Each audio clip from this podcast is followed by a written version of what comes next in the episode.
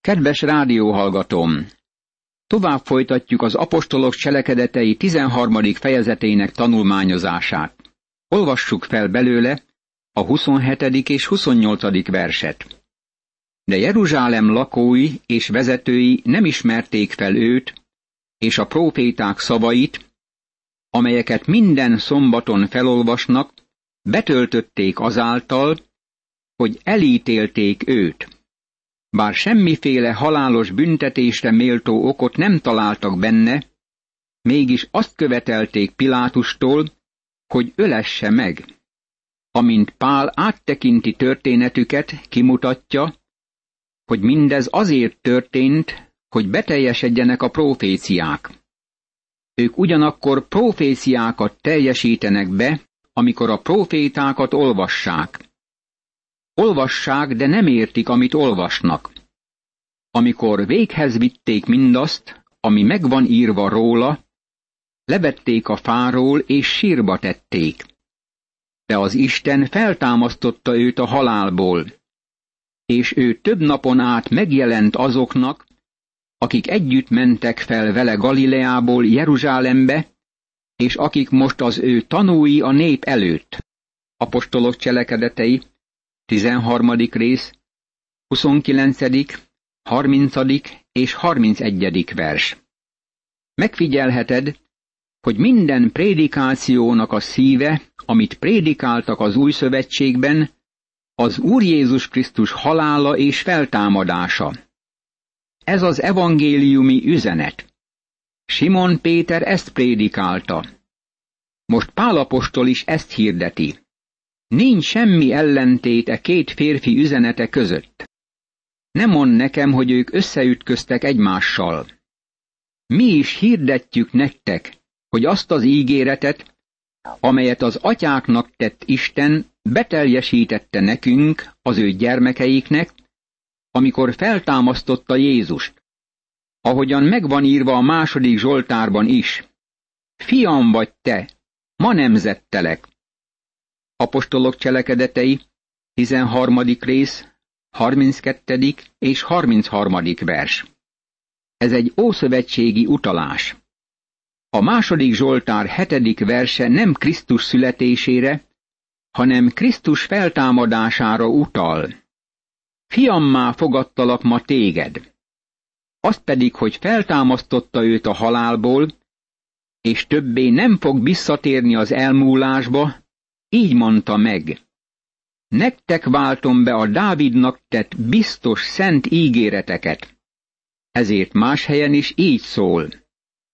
Nem engeded, hogy a te szented elmúlást lásson. Apostolok cselekedetei, 13. rész, 34. és 35. vers. Pál tovább magyarázza a feltámadást. Ugyanazt idézi, amit Simon Péter is idézett pünkös napján. Mert miután Dávid a maga nemzedékében az Isten akarata szerint szolgált, meghalt, és eltemették atyái mellé, tehát elmúlást látott. Akit azonban az Isten feltámasztott, az nem látott elmúlást.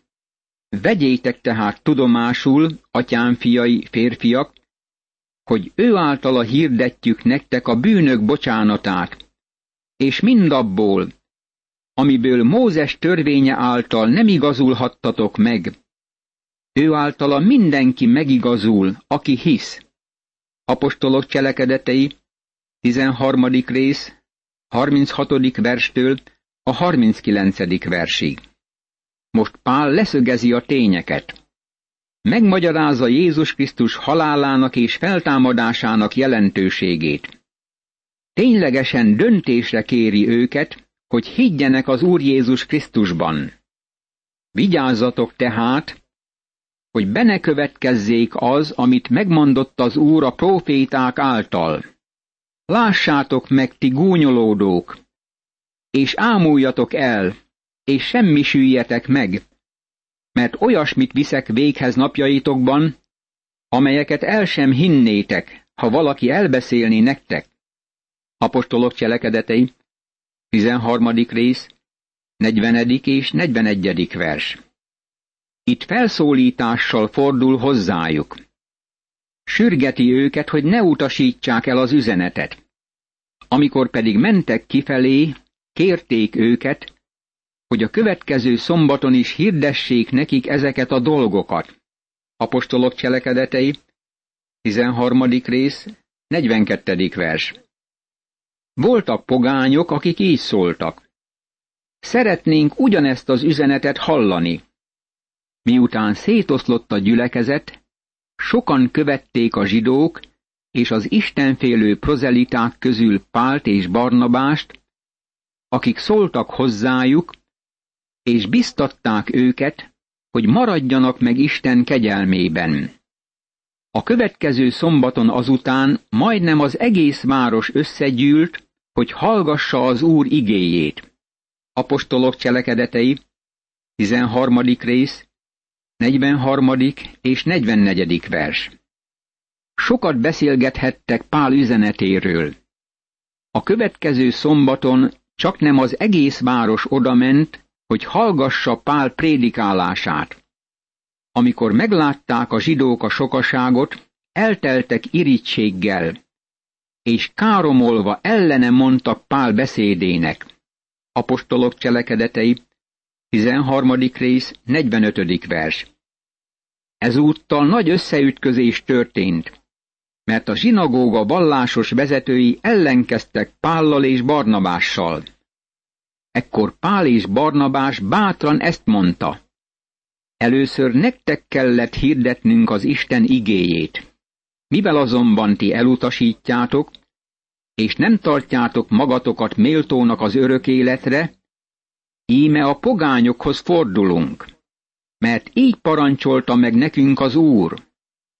Pogányok világosságává teszlek, hogy üdvösségük légy a föld végső határáig. Ennek hallatára örvendeztek a pogányok, és magasztalták az Úr igéjét, és akik az örök életre választattak, minnyájan hívővé lettek.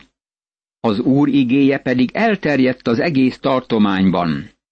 Apostolok cselekedetei, 13. rész, 46. verstől a 49. versig.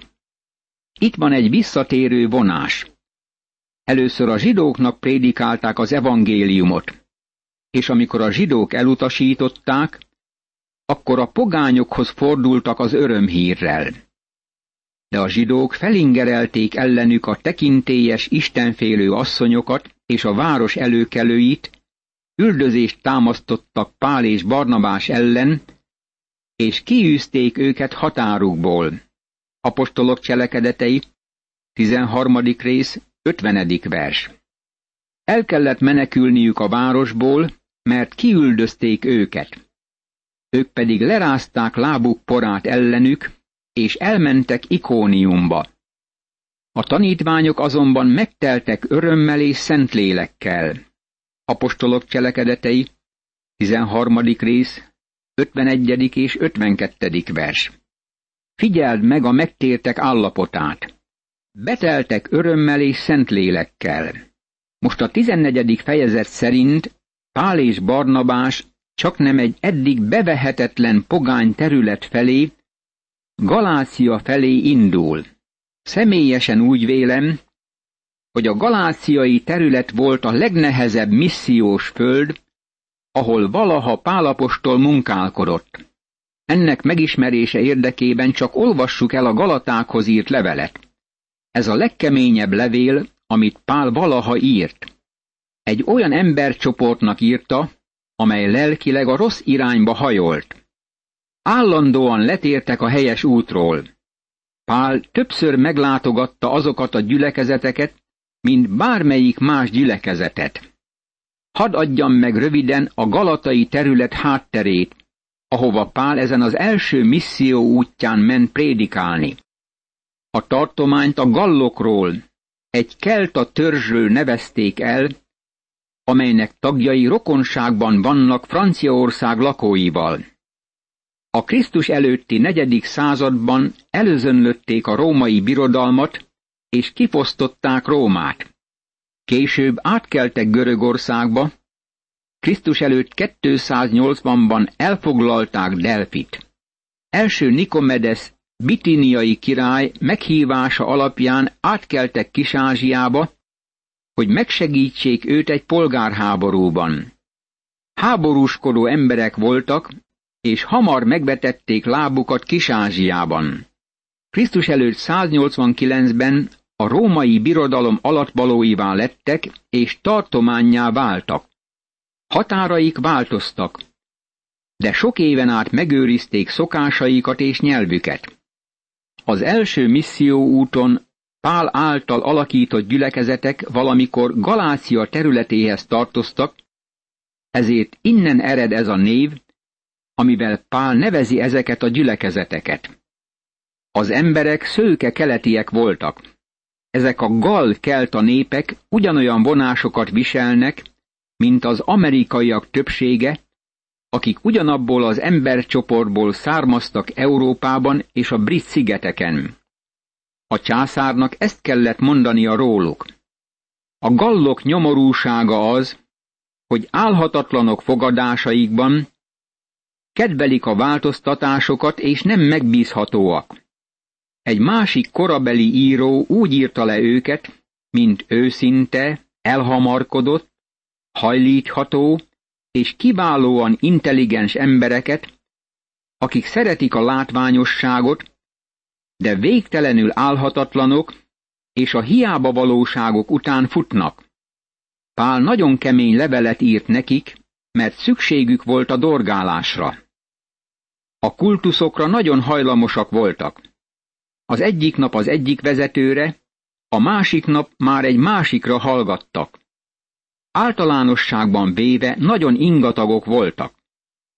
Ezért ez különösen érdekessé teszi nekünk az igének ezt a szakaszát. Luther Márton a Galata levelet használta a reformációban, mert olyan embereknek írták, mint amilyenek ők voltak. Ikóniumban történt, hogy együtt mentek be a zsidók zsinagógájába, és úgy szóltak, hogy a zsidókból is, a görögökből is igen sokan lettek hívővé. Apostolok cselekedetei, 14. rész, első vers. Ha követed az utazást a térképen, észreveheted, hogy átkeltek Ciprus szigetén, hosszában, és aztán a pamfiliai pergába hajóztak. Tovább utaztak Antiókiába, Ikóniumba, Lisztrába és Derbébe, és ezek Galácia városai voltak. Most már ott vannak Kisázsia szívében. De azok a zsidók, akik nem hittek, felingerelték és megharagították a pogányokat a testvérek ellen. Mégis elég sok időt töltöttek ott, és bátran szóltak az Úrban bízva, aki bizonyságot tett kegyelmének igéje mellett, és megadta, hogy jeleket és csodákat vigyenek véghez. A város népe azonban meghasonlott, és némelyek a zsidókkal, mások meg az apostolokkal tartottak. Apostolok cselekedetei, 14. rész, második, harmadik és negyedik vers. Pál és Barnabás elég nagy felháborodást okozott a városban. Emlékeznünk kell arra, hogy Pál és Barnabás zsidó volt. Mindig a zsidókhoz mentek először, és a zsinagógát használták a pogányok felé kezdődő misszió munkában.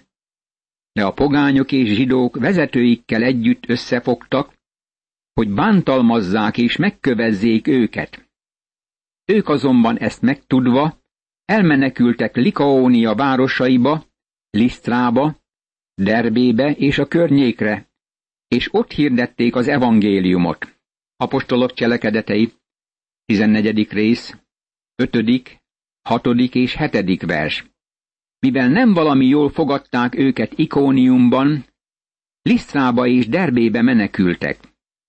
Tudjuk azonban, hogy visszatértek Ikóniumon át, tehát lehettek ott néhányan olyanok, akik megtértek. Lisztrában élt egy sántalábú ember, aki születésétől fogva sánta volt, és sohasem tudott járni. Ő hallgatta Pál beszédét, aki rátekintett, és látta, hogy van hite ahhoz, hogy meggyógyuljon. Ezért hangosan így szólt hozzá. Állj a lábaidra egyenesen. Ekkor az talpra ugrott és járt. Apostolok cselekedetei, 14. rész, 8., 9. és 10. vers. Amint láttuk, Pálnak és Barnabásnak voltak jelajándékaik, mint apostoloknak. Semmi új szövetség nem volt a birtokukban abban az időben, hanem ők vitték az evangéliumi üzenetet. Mivel igazolták hitelességüket? Hogyan bizonyították, hogy üzenetüket Istentől vették? Ezek a jelajándékok voltak a hitelesítőik. Ezekre szükségük volt. Ma kezünkben van az egész Biblia. És ma a Bibliát kell tanulmányoznunk és megismernünk Isten üzenetét annak alapján. Egy napon találkoztam egy emberrel. Próbáltam vele beszélni az evangéliumról. Ismerte az evangélium tényeit, akár csak én is ismerem. Sőt, el is hitte azokat. Azt mondta, hogy elhiszi, hogy Jézus meghalt és feltámadt, és elhiszi, hogy ha bizalmát helyezi Jézusba, akkor üdvözül. Megkérdeztem tőle, hogy miért nem teszi ezt. Ekkor elkezdett emlegetni neveket, embereket, akik nem éltek igazi hívő életet. Ezért így szóltam hozzá. Vegye le tekintetét az emberekről. Az első évszázadban az apostolok csodákat vittek véghez, és az emberek az apostolokra tekintettek. Szükséges volt, hogy levegyék a szemüket az apostolokról, és arra a könyvre tekintsenek, amely bemutatja nekik az Úr Jézus Krisztust. Önnek is Isten igéjére kell terelnie a tekintetét, és meg kell tanulnia, hogy Isten ma mit mond. Azt mondja nekünk, hogy az a fontos, hogy milyen az Istennel való személyes kapcsolatunk az Úr Jézus Krisztus által. Az ön által említett emberek nem is jelennek meg a képben, ha egy napon az Úr Jézus előtt megjelenik.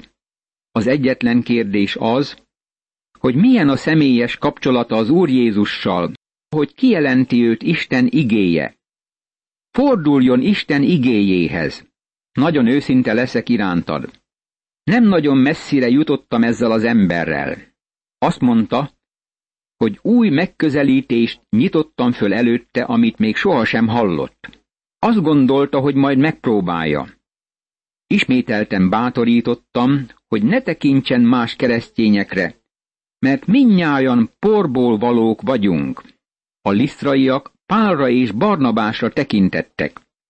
Amikor a sokaság látta, amit Pál tett, likaóniai nyelven így kiáltottak. Az istenek jöttek le hozzánk emberi alakban. Apostolok cselekedetei, 14. rész, 11. vers. Ennek az embernek igazi hite volt, hogy meggyógyuljon. Amikor Pál megmondta neki, hogy álljon fel lábaira, felugrott és járkált. Gondolj arra, hogy azok az emberek pogányok voltak. Amikor látták Pál cselekedetét, kezdték kiáltozni, hogy az istenek mentek le hozzájuk emberi ábrázatban. Tekintetüket Pálra és Barnabásra szegezték. Ez emberek láttán izgalomba jöttek. Barnabás Zeusnak mondták, Pált pedig Hermésznek, mivel ő volt a szóvívő. Zeus papja pedig, akinek a temploma a város előtt volt, bikákat és koszorúkat vitt a kapuk elé, és a sokasággal együtt áldozatot akart bemutatni nekik.